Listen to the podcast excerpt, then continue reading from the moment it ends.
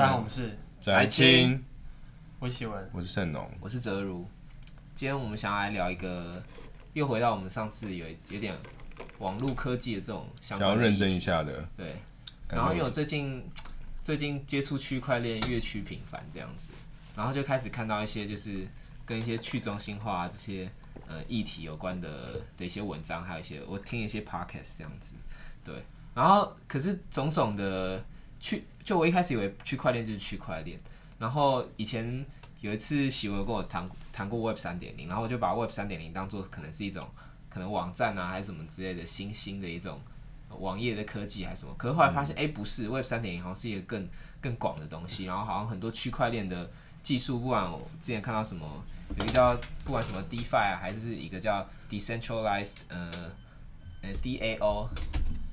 哎、欸，反正就到了一个东西，然后反正种种都指向 Web 三点零，然后我就，然后我就，你应该是在讲 IPFS 吧？不是不是，嗯、我知道 IPFS，我看到 Brave 这个浏览器也用 IPFS 的技术，然后我之前看到说浏览器的世界 Brave 就是三 Web 三点零，好，我们先就是二点零，我们先暂停一下。反正我就是看到各种 Web 三点零，可是我串不在一起。我我我我们先，等下，我们先今天是要讲给谁听的？讲给就是对 Web 三点零有兴趣的听众们。对。对于未来科技发展有兴趣的听众们，你觉得 Web 三点零可以当做一个未来科技的一个，可以把它纳是一个范畴嘛？这样一个范畴，还是它只是未来科技的很小一部分？我我们先从 Web 一点零开始讨论，再去理解 Web 三点零到底对人类什么意义好了。好，然后一点零跟二点零非常非常好简单，就是一点零大概是就是九零年代那时候 Triple W 刚出来的时候，哎，就是 Triple W 刚出来的时候，然后大家开始去呃网络上写自己的 blog。是，然后那时候，呃，网络的形式，那时候已经有大家可以写自己的 blog。对啊，就是这那个时候的 blog 就是大家自己加一个站。例如说，我今天，呃，最开始做网站那些，就是我今天，呃，有一个猫，我就把它加一个猫的网站出来，这样。或者是我今天可能，呃，做了一个食谱，我就架了一个网站，这个网站就是放了我的食谱。是，所以你可以想象说，当初当当初最早期接触网络的那群人，都基本上都是，呃，前期的开发者，他们都是开发者，他们会写网站，他们本身就会架那些。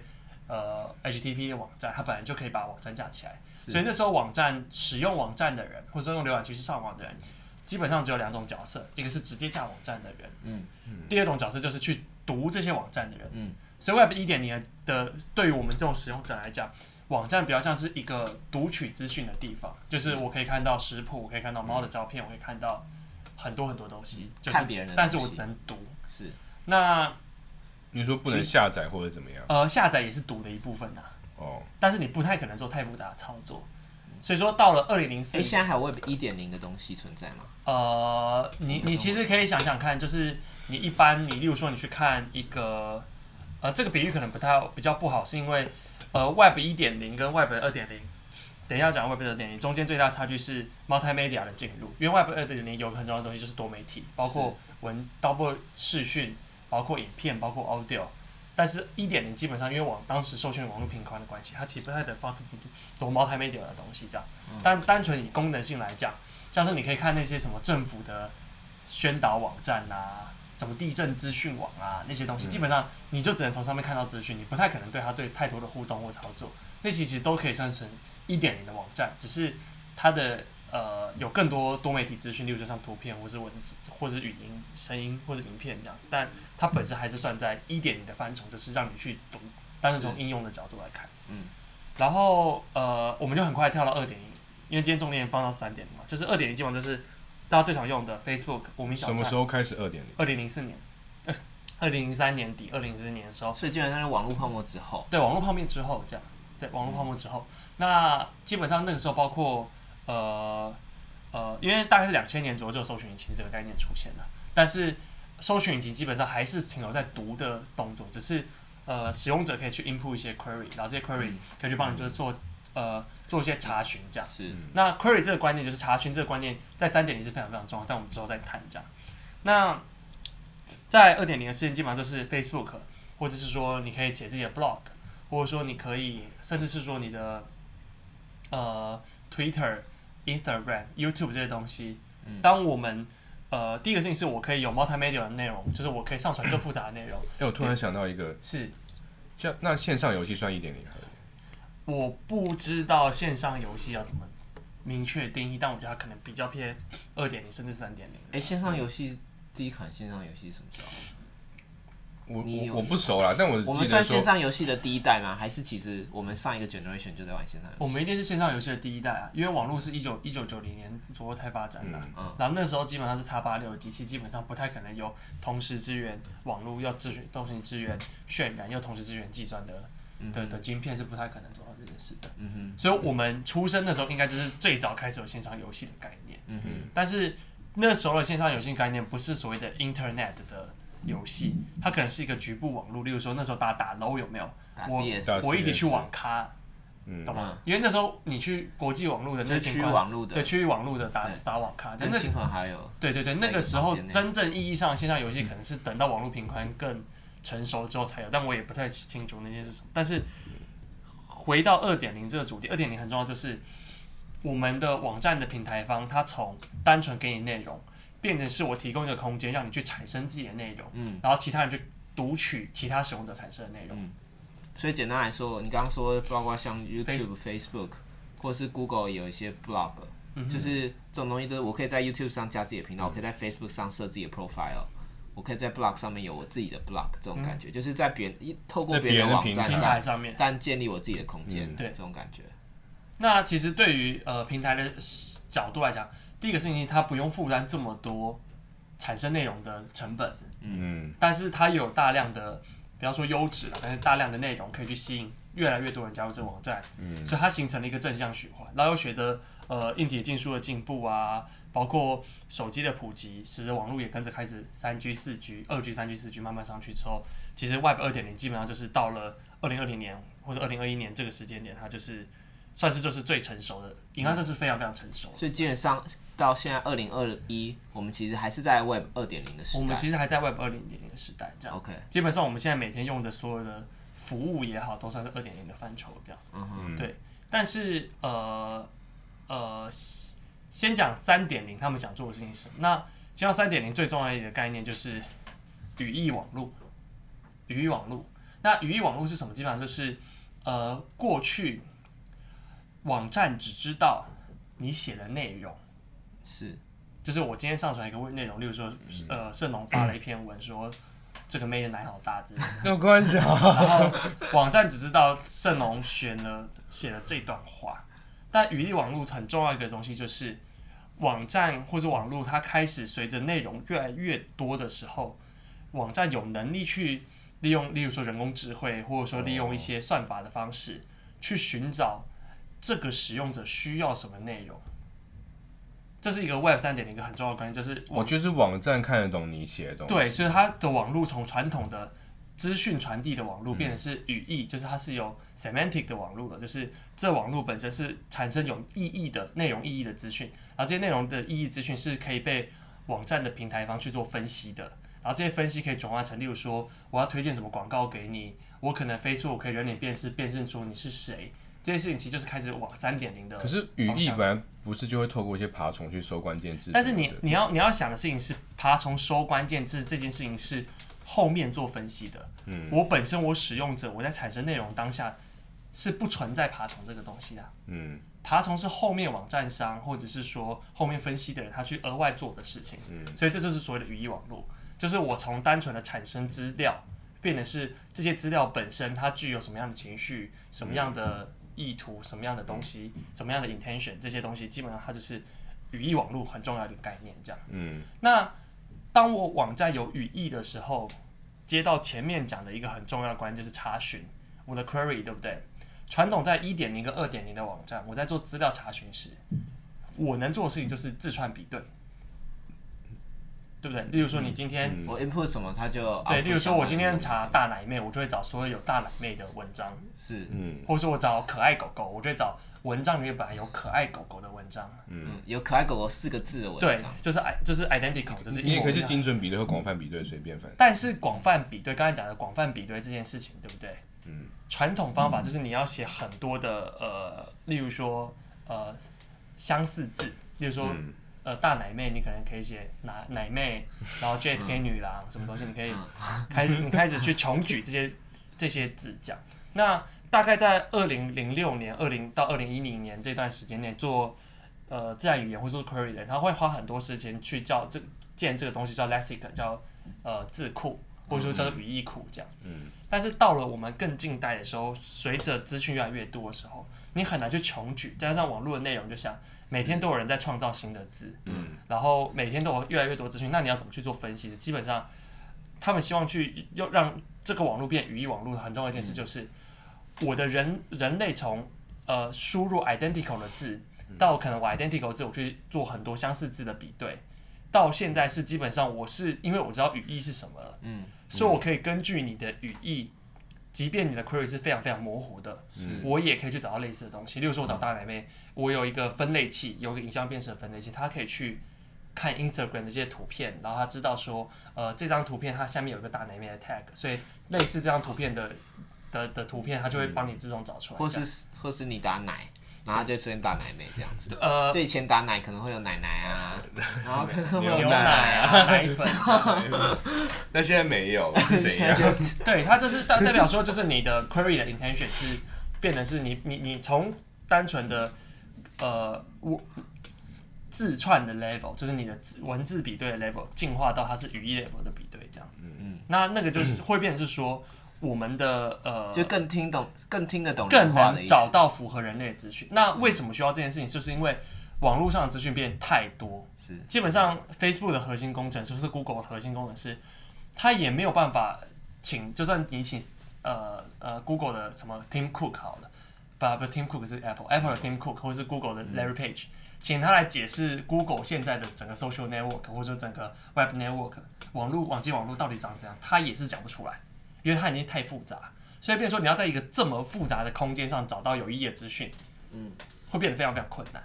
那因为你要做很很难找到有意义的资讯，因为本来就是网站网网网际网络就是个资讯 sharing 的地方，所以他们就开始往这个方向做，就是呃模糊的语义的分析这样。所以语义网络是很重要的。那再往下一步就是，也是我们近几年越来越多人看到的，就是所谓的个人化的网络。什么是个人化化的网络？就是早年对不对？例如说，我们今天去上一个某一个网站。哎、欸，等下先打断一下，是我先总结你刚刚前面那一段，就是个人化网络以前，所以基本上就有点像是，嗯，以前你搜，以前你打的东西就是文字 base 的，对。可是他现在你打的文字，它感觉像背后有一个有一个人在，有一个人工智慧的，嗯、有一个智能的引擎，所以基本上就是老的东西再加上 machine learning。可以这样说吗？还是也不能这样说？不一定是 machine learning，它就是一个分析、嗯、analysis model 的一个分析模型这样。嗯、它不一定是 machine learning base，或者它可能是统计的 base，它可能是统计不就是 machine learning？呃，不是类似的感觉，不太不太一样。所以它一开始是为了要解解决就是搜寻资料的需求。它除了搜，它只是搜寻嘛，就是三点零这件事情。呃，不是不是不是只是搜寻，还是是第一步，只是语义网络这件事满足了搜寻的需求。是。因为我从原本的文字比对进化到语义的比对了，嗯，对。除了搜寻，它还要改变什么东西？第二个东西是，我传统的搜寻只能针对文字搜寻，嗯，所以，但我现在有越来越多像 multimedia 的东西，有影片，有图片，我要如何经由搜寻可爱狗狗，知道这张图片是可爱狗狗？所以你是不是这边就要有一个影像辨识的系统，或者说你要有一个语音辨识的系统，或是你要有一个分析的系统去？告诉我说这个图片或是这个影像的语义是什么？当我没有，当我不知道这个图片或影像的语义的时候，然后这个人也没有在这篇文章下面写任何个直接说可爱狗狗的 hashtag，基本上我是永远找不到这支影片的。嗯。但当我有一个分析的 model，或者说有一个我讲人工智慧哈，人工智慧的东西的的模型进来的时候，它可以告诉我说这个东西就是跟可爱狗狗有关。嗯。我就搜寻。就是 cross cross。答案格式，这是叫做 multimedia，叫多媒体这。OK，cross 媒体，对，multimedia。所以以后可能做行销的人也不用再一直加一堆 hashtag 啊，一直帮图片命名啊，什么鬼？呃，我我先讲为什么呃，我们 SEO 或许我们可以之后讲另外一集，但是为什么 Google 会 encourage 你打这么多 meta label，跟为什么你希望他去打这么多 hashtag 的原因，是因为 因为你给的。可，因为你就想嘛，我给一段文字，对不对？这一段文字我要切出关键字是很困难的。嗯。光是要把一句话的关键字找出来，这件事是很困难。所以当你打了一堆 hashtag，或者说你在打了一堆 meta label 在 SEO 上面的时候，嗯、某种程度来说，你是在帮助它的模型去学会或分析说这个东西是什么意义？嗯，所以因为他推荐方向算法就会鼓励愿意做这件事的人，才把你的就在帮他的大脑有效的分析，在帮他学习。那他不一定是，他不一定是因为，因为你多打这些 tag，然后他为了 encourage 这件事，我可以换一个角度讲，是因为如果说你不打这些 tag，他要凭空判断，他也很难，不确定他判断的到底多准，他有像 uncertainty 的成分这样子。哦，对，就让他可以对答案的感觉，对他可以让他知道答案是什么这样。那刚才讲到基本上就只是语义网络这件事情，那越到了可能到了可能一五年一六年，就是 social media 开始起来，就因为其实语呃所谓的语义网络这件事，其实从 Face 呃 Google 开始就一直或者说这些搜寻引擎就一直在做这件事情，这样就是所谓的 fuzzy 所谓的 semantic query 这样语义的搜寻这样，但到了一五年所谓的 Facebook 这些社群平台开始大幅兴盛之后，嗯，出现了一个新的趋势，叫做个人化。什么意思？就是过去可能在我们国小、国中的时候，我们上雅虎奇摩，对不对？我们是不是我们能看到的新闻都一样？对，他都会选今天最多人看的新闻。是，嗯。但是我们今天在 Facebook 上面是，对不对？每一个人看到的看到内容都不一样。是，就是它就是根据你过去的搜寻记录，根据你的 trajectory，就是你的足迹去预测说你对哪些内容更感兴趣。是，所以说它除了语义以外，它利用了语义，你个人的语义去做到了个人化这件事情。嗯，但这件事情是在传统的没有语义的世界是做不到的。可是现在不就已经是嘛？二点零的。对，就是这是二点零的，二点零的，二点零的，二点呃二点零到三点零过渡时的其中一个 goal，就是个人化。那所以真的到三点零会更个人化的意思？没有，应该说现在就是二点零到三点零的过渡期间，这样。那这是呃三点零，大家对于三点零的其中一个期许，这样。因为其实现在就是一个过渡期，嗯，过渡期这样。我们我们我们不可能，因为它是我们的科技并并并不是说我们今天想到一个全新技术，它就凭空长出来这样。不是像三 G 跳四 G，就是啊，没有三 G 跳四 G 中间也是花了非常多力气啊。就是三 G，例如说它改开到四 G，例如说，那应该说三 G 到四 G 就我的理解啦，嗯哼，就是四 G 网络建好之后，四 G 的服务跟三 G 的服务，就我讲，我今天讲我跟中华电信用四 G，我享我享受到的东西就跟三 G 会享受到的东西就截然不同的体验这样子。但是我觉得比较不一样，是因为我们刚才讲的是软体，是。软体的世界或者说是服务的世界里面，不像是硬体，就是你要有一个很前期超大额度的建制成本，嗯，或者说你有很多规格要协调这样，嗯，软体就是我今天做了一个网站，它有是慢慢慢慢取代，progressively 往那个方向前进这样子，对啊，所以说，嗯，那你觉得我们目前就就你看到的你的领域，你看到有多少？就你觉得现在的 Web 三点零的市占率大概多少？就讲原本网络 hundred percent 是二点零，我没有办法回答这个问题，这样，因为我也没有办法很清楚的定义说什么真的才是二点零才该有的事情，什么是该是三点零才有的东西。因为如果说你真的要讲二点零该有的东西，就是我只要可以产生 interaction，例如说我可以按你一个赞，我可以留言给你，那就是二点零范畴，其他以外都要算三点零这样。但是站在我的我的观点来看，我并 不认为现在加上这些 feature 之后，它就真的是一个全新的科技了。是，它可能就是很多各式各样的科科技的集成。那集成到某一个程度的时候，我才会说哦，它我我也我也有一天可能是后面有一个人去做一个很严谨的目录学，可能到了四点零之后，大家再去回顾说哦，这是一点零，这是二点零，这是三点零这样。但是我在三二点零跟三点零转换过程中是感我我我很难说哦，这是二点零，这是三点零。我说哦，这是二点五这样之类的。嗯，哎，那我再问一个问题哦，就是你刚刚说像可能像 Google 啊，或者是 Facebook 这些收集了很多我们这些我们我们使用者资讯的这些公司，嗯，就他们他们因为有一大堆资讯，所以他们可以做到三点零，就是可以可以跟我们做 personalize 或者是互动回馈，更了解我们的语义这些事情。可他们的资料库是分开的，对不对？所以其实就他们的就 Facebook 有 Facebook 自己的资料库，Google 有 Google 自己的资料库，那。如果今天有一个新，假如我今天想要开一家公司，然后我也想要做到跟呃，我也想要做 Web 三点零能做的事情，这样我是不是就无从无从开始？是不是只有这些已经享有在二点零世世代就已经收集大量 data 的这些公司，他们才有资格去做三点零？对啊，这就是数据霸权啊。OK，这是数据霸权，没办法，就是二零一七年 Economist 就讲说，数据就是石油啊。嗯哼，就是你只只要有这个石油，基本上。你只要开始往数位的世界走，你能提供最精准、最符合人性需求的产品，尤其是网络产品好了，嗯，你本来就是你本来就是会制霸这个世界，你很难说，嗯、呃，有点像是它已经形成了数据的规模经济。就以前我们讲的规模经济，可能是讲说，哦，它有很多的呃生产商这样，那某种程度来说，很多的生产者，很多的产线。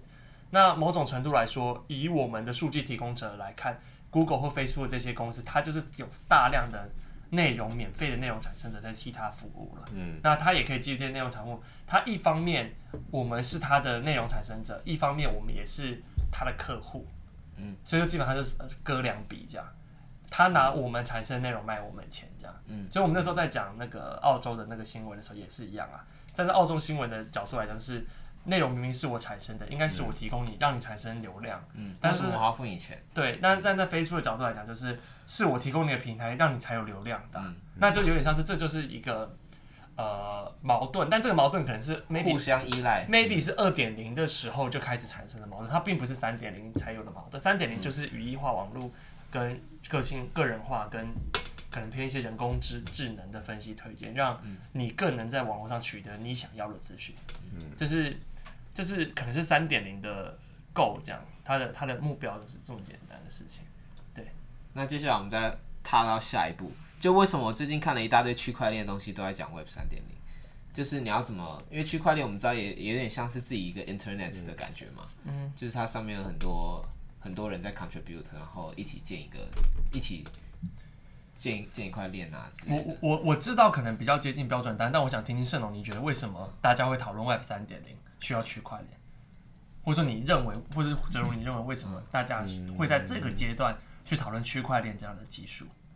其实答案就刚才你们我们刚才讨论的内容里面。我现在的一个矛盾是我刚刚问的问题，就是说是不是要做 Web 三点零，你就必须要有一大堆 data，就是。目前这些呃大的科技公司，他们垄垄断这些资料。是。可是我想想到区块链部分，他们是一个很 decentralized 的，所以就变成都是 Web 三点零的概念。可是一个是很 centralized 的，就是现在的 big tech，然后一个是很 decentralized 的的的区块链的这个群体这样子。所以我觉得我现在的障碍是我想要把这两个东西合在一起。为什么三点零又感觉像是 centralized 的公司在做，又像是 decentralized 在做的事情？这两个是怎么？合在同一个 Web 三零零的这个 picture 中，第一个事情是我们有建立一个奇怪，我们刚才有有一个呃逻辑推论的，算是呃盲区是 Big Tech 是个充分条件，它不是必要条件。嗯，产生大量这资料这件事情，对不对？的确，这些大公司提供了一个好的平台，让大家能顺利或者说有好的体验去产生资料。这是这是好的事情，这样子。嗯，但是这有点像是规模经济或是集中化的集中化的经济造成的结果。是，但是单纯就产生大量资料这件事情，我只要有足够的使用者资讯，我就可以产生大量资料。是，嗯，所以这、就是、我现在收集还不迟。呃，不是你收集还不迟，应该是说三点零其中 decentralize 这个概念，就是因为他我们在 argue 的一件事情，就是当我的网络过去网络是我想炸一个站就炸一个站。今天是我今天想上一个网站的时候，我根本不知道网址是什么，我需要依依赖 Google，我需要去依赖某一个门户网站帮助我搜寻。那例如说，我今天想看一个看一个呃怎么讲？呃正妹好了，以前我们会去背正妹的 URL，现在是我们去 Google 打正妹，就一堆正妹给你这样，那就会变成是说，很多人在二点零的时代会担心说，这些 Big Tech 会不会某种程度上它垄断了我们的资讯，它在监管我们的资讯。甚至是我们的数据的使用权跟跟所谓的可删除权这件事情，全部都被这些大公司给垄断。嗯嗯，是。那包括政府也是，像美国政府跟 Google，还有跟几大的大的厂商是有签订协约，说他们是有权利去调阅他们的政的的 data 使用 data 使用的。像最有名的就是那个 Snowden 事件呐、啊。那时候非常非常夸张，就是美国政府跟英国政府签订，跟还有大西洋电报公北大西洋带电报公司，就是做美国北美洲到欧洲的海底电缆，就是光线海底光线的那个公司，签订协议说它是可以监控每一个从欧洲来的风暴的。嗯，这是多么疯狂！这样就是等于是说，美国政府是可以知道你的每一个发的文，每一个 action，是，即便这个东西是加密的，但是美国政府是可以监控你的每一个风暴。甚至是加密这件事情到底可不可信，或者是说加密这件事情到底呃，就像是呃这几年呃台湾台湾政府也在讲的一件事情，就是呃呃从去年二零二零年大概去二零年初开二零二零年初开始，台湾政府其实在内政府内部推动一个叫去 Line 化。Line Line 化，就是要把 Line 拿掉，我们公司最近在去 Line 化，对。因为那是政府在推的，那为什么政府要推这件事？是因为 LINE 原本是日资跟韩韩日日日本的公司，还是韩国的公司之类的，对不对？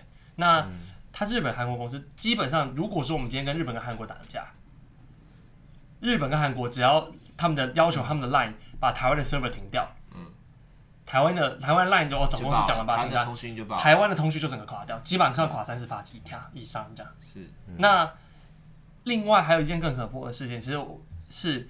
因为 Line 背后是 SoftBank，是吗？对，是 SoftBank 这样，软体银行，软体银行有持有 Line 的大量股票这样，嗯，对，然后 SoftBank 跟中国关系非常好，是，他跟红杉资本跟中国很多很多公司很好，嗯、而且像 SoftBank 事实上他有投资到像中国境内公司，所以中共政府是有能力去施压 SoftBank，那 SoftBank 如果在施压 Line，然后 Line 在施压我们的台湾 Line 分公司把 Line 停掉，我们可能在打仗时我们会没有通讯。协协定这样，像我们那时候在当兵的时候，对不对？我们教招啊，什么报道啊，然后什么回报回报什么，全部都是用 LINE 在回报啊。是。那你要想，今天如果说 LINE 一旦被禁，那我们整个就改用 Facebook，也不是用 Messenger，不是，那那那那只是换汤不换药，这是就是我们并没有一个核心的通讯技术掌握在手上，所以，台湾政府其实就在其中，除了呃，台湾政府在发明推广叫点对点的通讯技术，嗯。点对点通讯就是，是我今天是我跟你之间通讯之后，中间不需要经过任何 centralized 的 server，嗯，centralized server 只做帮我建立 connection 这件事情，剩下我跟你点对点加密。所以基本上，虽然说 Line 说他要把，呃，他并不会存讯息的明文，嗯，但 Line 官方自己也说，Line 官方是会存你的影片跟图像的明文的。是所以它只有我们传的文字讯息会被加密，文字讯息被加密，但是图片是没有。但它传，所以现在赖传赖的那个资料的路径都是它会先到赖的中心，再到。对啊，它会过它 server，但点对点就不会有这个问题。哎、欸，所以像我们之前看 Facebook，不是讲我传一个讯息给你，它有时候会出现透明勾勾，还有蓝勾勾，嗯，就是意思，我记得他的意思就是。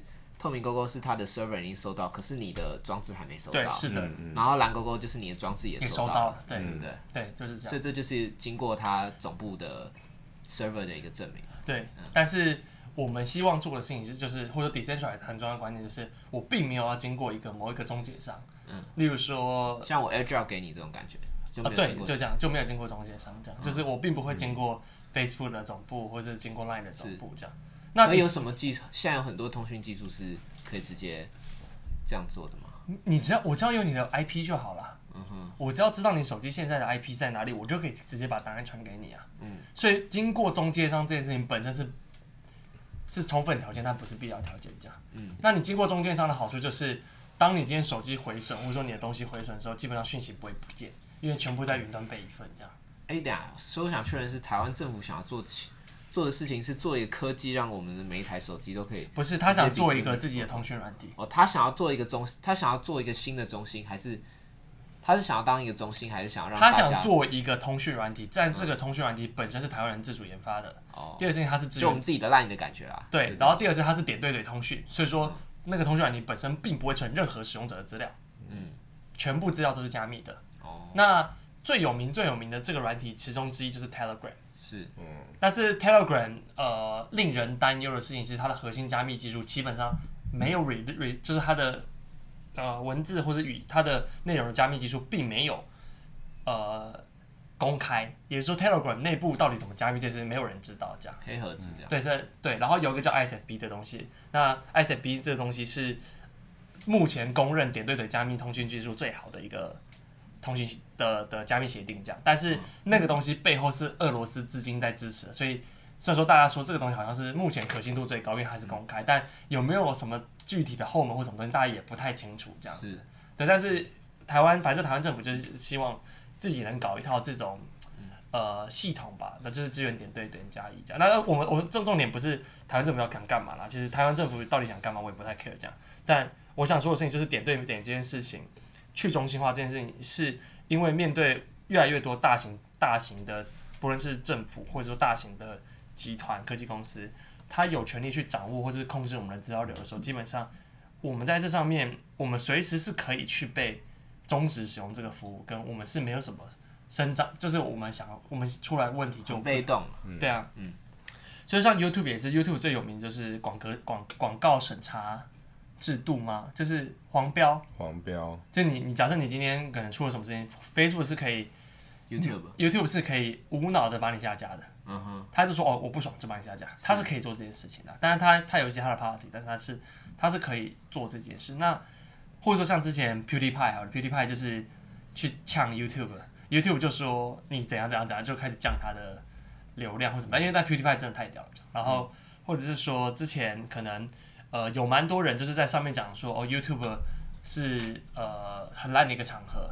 然后 YouTube 的创作者的频道声明里面有一个有一个有一个 checkbox 是说你不能在上面做任何伤害 Google 跟 YouTube 这家公司的声誉跟商业模式、商业利益的言论发言，是啊。嗯，所以这件事情是他可以基于这条，随时把你整个频道封掉，嗯，随时去没收你的所有收益。你危害到你可能在平台上骂他，揭露他一些机密，对不对？是他可以把你 ban 掉，甚至是说你就说 YouTube 这个东西是个 asshole，你他也可以把你 ban 掉，因为你损害他的名誉这样子。嗯，所以那时候就有其中一个最有名就是有一道 Liberty 的东西，这样 Liberty 就是一个也是去中心化的影片上架平台这样。嗯，那到底去中心化是什么意思？就是你讲就是。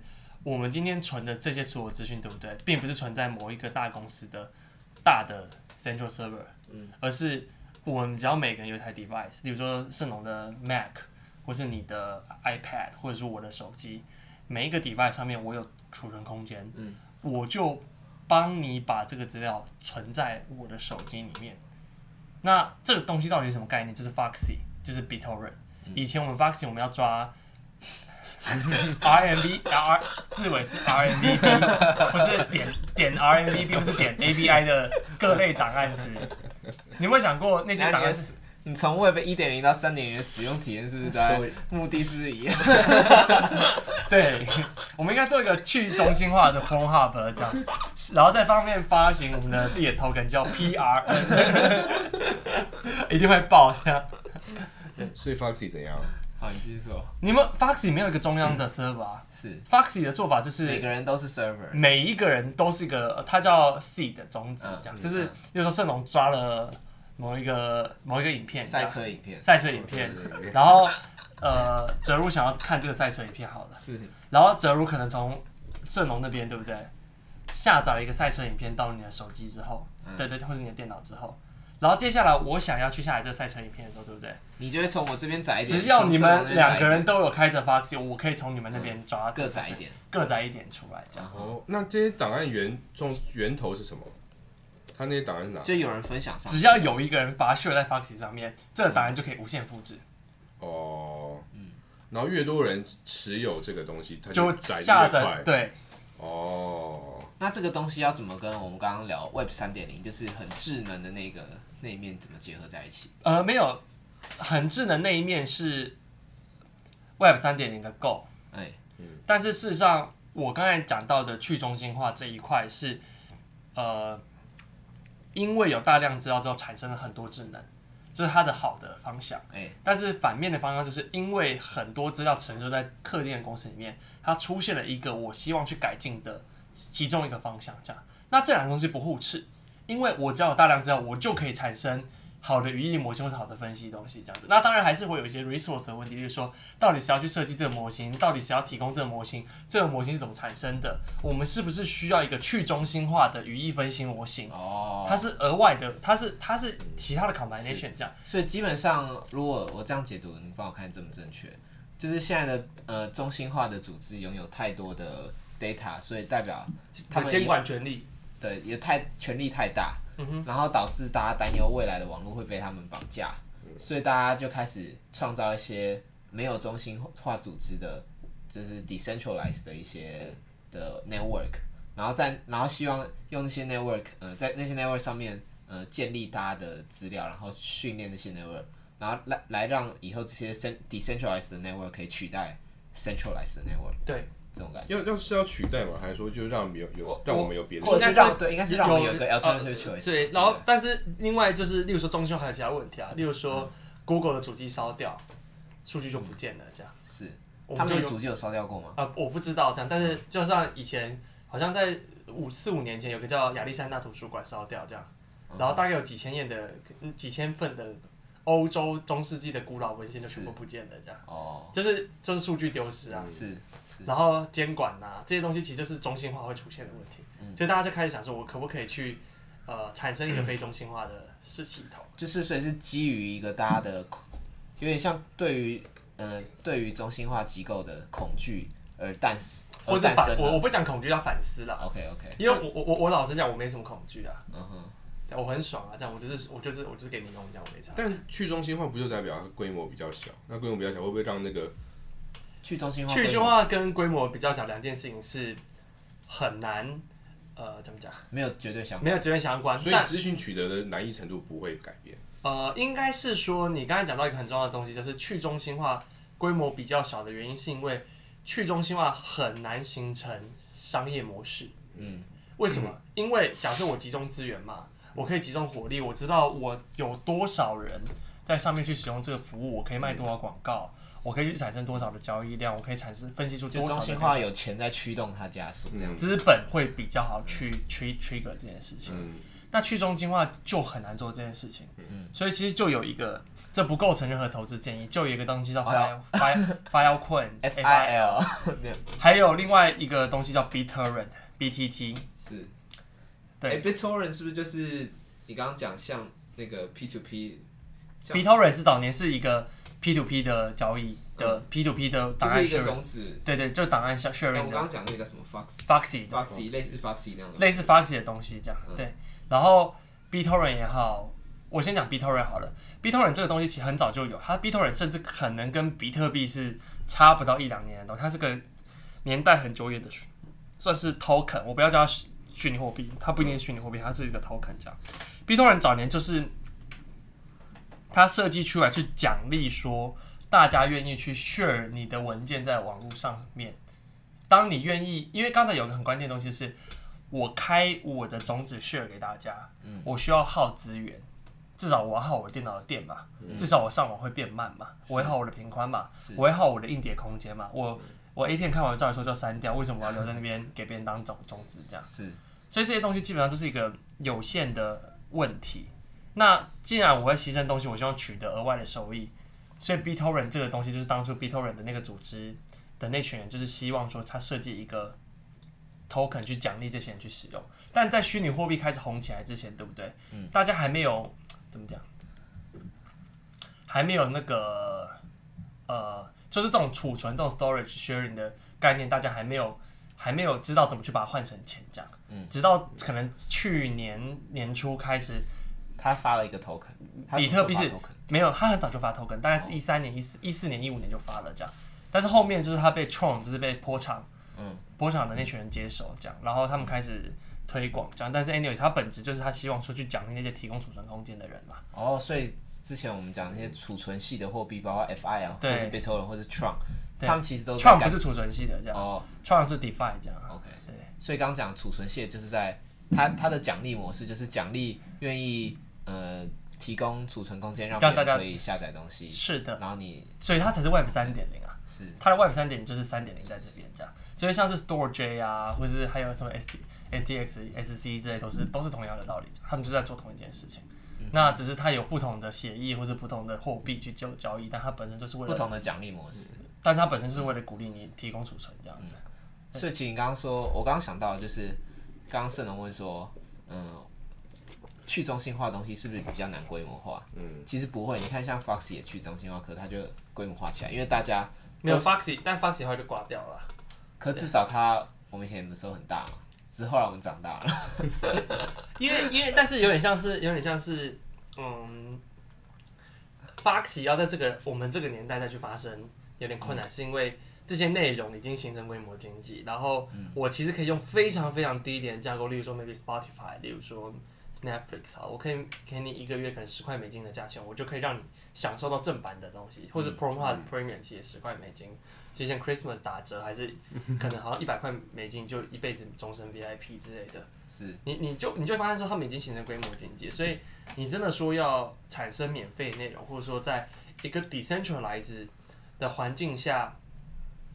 去达到这件事可能会有些困难，就是要对的奖励机制啊。还有另外一个很关键的一个东西，就是你要如何把这些奖励机制转换成实际物理世界的收益，嗯，也是一个问题。讲它其实就虚拟货币就算是一个呃 maybe，但是它还是有很多问题。讲它还是有很多问题，但是它的核心思想就是，所以前一阵子不是说 share 就是 proof of、嗯、就是储存空间这样，对，proof of storage，就你你你贡献你的硬碟空间，它就会给你。对，它也是因为 Web Web 三点零，Web 三点零其实也是类似道理，这样就是我提供储存空间，我以前是提提供算力，我现在提供储存空间，让你去从我这边下载档案拿出去，这样，所以就有人在谈说 proof proof of bandwidth，我提供我的频宽，我的频宽太多，因为你单纯有储存空间，你不太可能把就是资料只备份在你这边，但你怎么 share 给人家，就是我提供我的频宽嘛，所以你还有各式各样的。呃，变形跟玩法在在在虚拟货币那一群啊，但是我刚才讲 Web 三点，它的核心就非常非常单纯，就是 decentralized 的资料储存跟资料的读取，达到。这样是吗？因为你刚刚说 Web 三点零的核心是智能的那个。没有智能，在其中另外一块就是去中心化。智能跟去中心化是它的智能是基于大量的网络，我要怎么去使用它的需求。去中心化是基于 Web 二点零。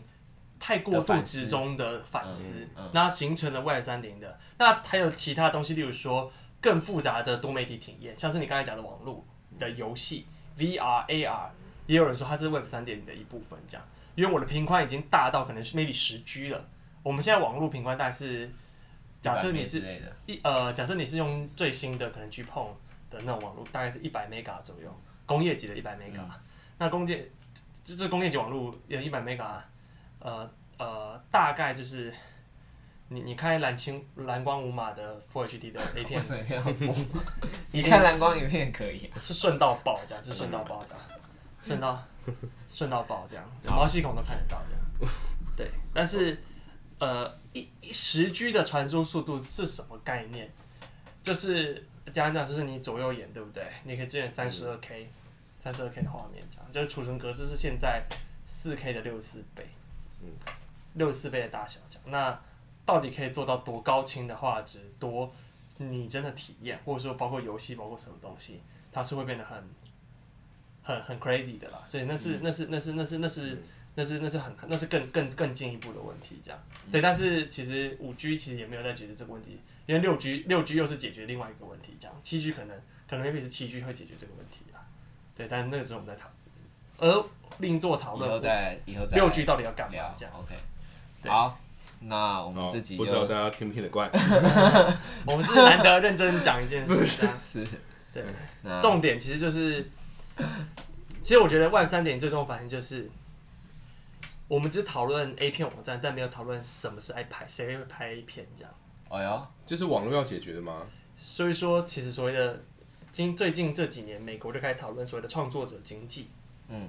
从注意力经济转换到创作者经济，传统的平台就是所谓的创作者注意力注意力经济嘛。我发很多废文，我发很多漂亮的图片，我可以我可以吸引到大量的使用的时间，我就赚钱了这样。嗯。但是最近这几年就开始谈创作者经济，就是 我除了吸引到大量人以外，我必须产生有意义的内容，有意义的内容才可以产生价值，而不是单纯是内容。嗯。所以其实我觉得，或许 Web 三点零的其中一个可以反思的方向就是。创作者经济到底有什么？到底要怎么去怎么去？例如说像这些 token 的机制，我要怎么去 reward 创作者？对，哎、欸，其实我今天才听到一个东西，就是在讲 reward 创作者的，就是有一我我我看到一个呃 social token 吗？他就是做了一个 NFT 这样子，RTX，他帮他的他帮他的文章，他是发了一个 block，然后他把这个 block 就是弄，他为这个 block 弄了一个 NFT，然后如果你买这个 NFT 的话，就有一半的收益会。贡献到这个我这个写这篇文章的人，然后另一半的收益就会贡献到这个创作者他 cite 到的他有引用的那些资料的那些人这样子，对，然后他举个例子，就是说，像你写论文的时候，你写每篇论文其实背后你都会 cite 很多更前面的一些论文这样子，嗯、对。可是你其实没有办法直接 contribute，你没有办法，你只能 shout out 他们，你只能在最后说我的我有这些 source 是给你的，嗯、对。然后但是那些论文本身没有办法产生收益这样子，对。就你的就是就是他的论文的评价不会不是会一直变高，但评价不代表钱啊。对，然后他的这个机制就是让以后因为。因为区块链上什么东西都是可以 traceable 的，是对，嗯、所以基本上我只要有 site 你，然后我把这个 NFT 这个收益流把它导到你身上的话，然后或是你以后你再被别人 site，然后别人的收益也会导到你身上，它就变成一个呃可以把创作者的利益共享，利益就是可以共享，然后可以回馈到过去是你的，就有点像上下线的感觉、啊，对对对，对 我我我最后再补充一个东西好，就是最后可能。三到五分钟的时间，就是我们一直在讲 Web 三点，这是一致的东西。嗯，那我稍微谈一下我对于 Web 四点零的想法。哎呦，那 Web 四点零可能会什么时候会有出现这个东西？大概三到五年内。啊，这么快？三到三到五年，大家就会开始谈。那我从我单纯从 application 面来讲，就是过去我们在讲的事情是 personalization，嗯，个人化的推荐经验。但这个个人化，我们呃呃，这其实我最近在研究的题目，讲就是个人化这件事情，其实有一个很关键的事情，都是我们的个人化是基于一个 fixed set，就是一个存在的集合，存在的 item。例如说，我存在有多少个沐浴乳的品牌，我存在多少种饼干，我这些东西是已知的，我去从中间选最适合你的东西告诉你。但是我觉得到了四点零，等到我们人工智慧或是这些 quantum computing 越来越我的算力越来越提升的时候，我可以开始做的事情是，我并不需要从已经存在的东西找东西给你了。所以电脑可能我可以开始生成东西。嗯、所以这其实是这几年可能大家有听过叫 Generative Generative Adversarial Network game 生成式对抗网络的其中一个可能可能应用场景，就是我可以无中生有到，例如说我今天可能进到一个 VR shopping mall。我根本不需要请设计师去设计出一张椅子，我从你过去选椅子的经验，我去随机生成出各式各样的椅子让你尝试。我看到这个东西 OK 之后，我的 manufacturer 端，我的工厂端才开始生产这张椅子，客制化给你。因为随着 3D 电影这些技术越来越成熟，就不用设计师了。我不需要设计师，或者说我设计师的角色是产生大量的 pattern，让人工、嗯、让 AI 自己去组合出东西。嗯、那为什么这个为什么可以成立？就是因为第一个是。人工智慧更成熟，第二个是有更好的算力，第三个事情是我们工业已经从传统的大规模生产到所谓的个制化 LM 那个 LM 就是小少量多样生产，到我的三 D 列印技术非常非常成熟，其实我就可以开始做这件事情。所以这是我自己认为四点零会开始做的事情，就是从产品的内容是从固定的内容物选择适合你的东西，到我可以开始包括我的广告行销，像是百度。不不，阿里巴巴他们，你的看到的那些 post，你的广告贴文，你看到的那些东西，它都是用大量的人工智慧的方式去自己去。例如说，你今天想要看一个呃 product video 好了，我今天并不是推荐适合你的 product video，我请设计师做了一堆，而是我设计师就剪一堆素材，我把这些素材根据你喜欢看的什么 product video，我把它组合成一个专属于你的 product video 让你看。嗯，然后你需要什么产品，也像我根据你过去经验，我去。组合出一个专属你的产品。那过去可能二 D 你很难感觉到这件事的威力，但等到你知道 VR 或是 AR 更复杂的，或者说更 comprehensive 更全面的使用者体验时，你其实就可以完成这件事情。这是我认为四点零会做到的事情，这样子。对，嗯，OK，好，满满的干货 被被被统被统战这样。好，好，拜拜，再见，我们下周见，拜拜，拜拜。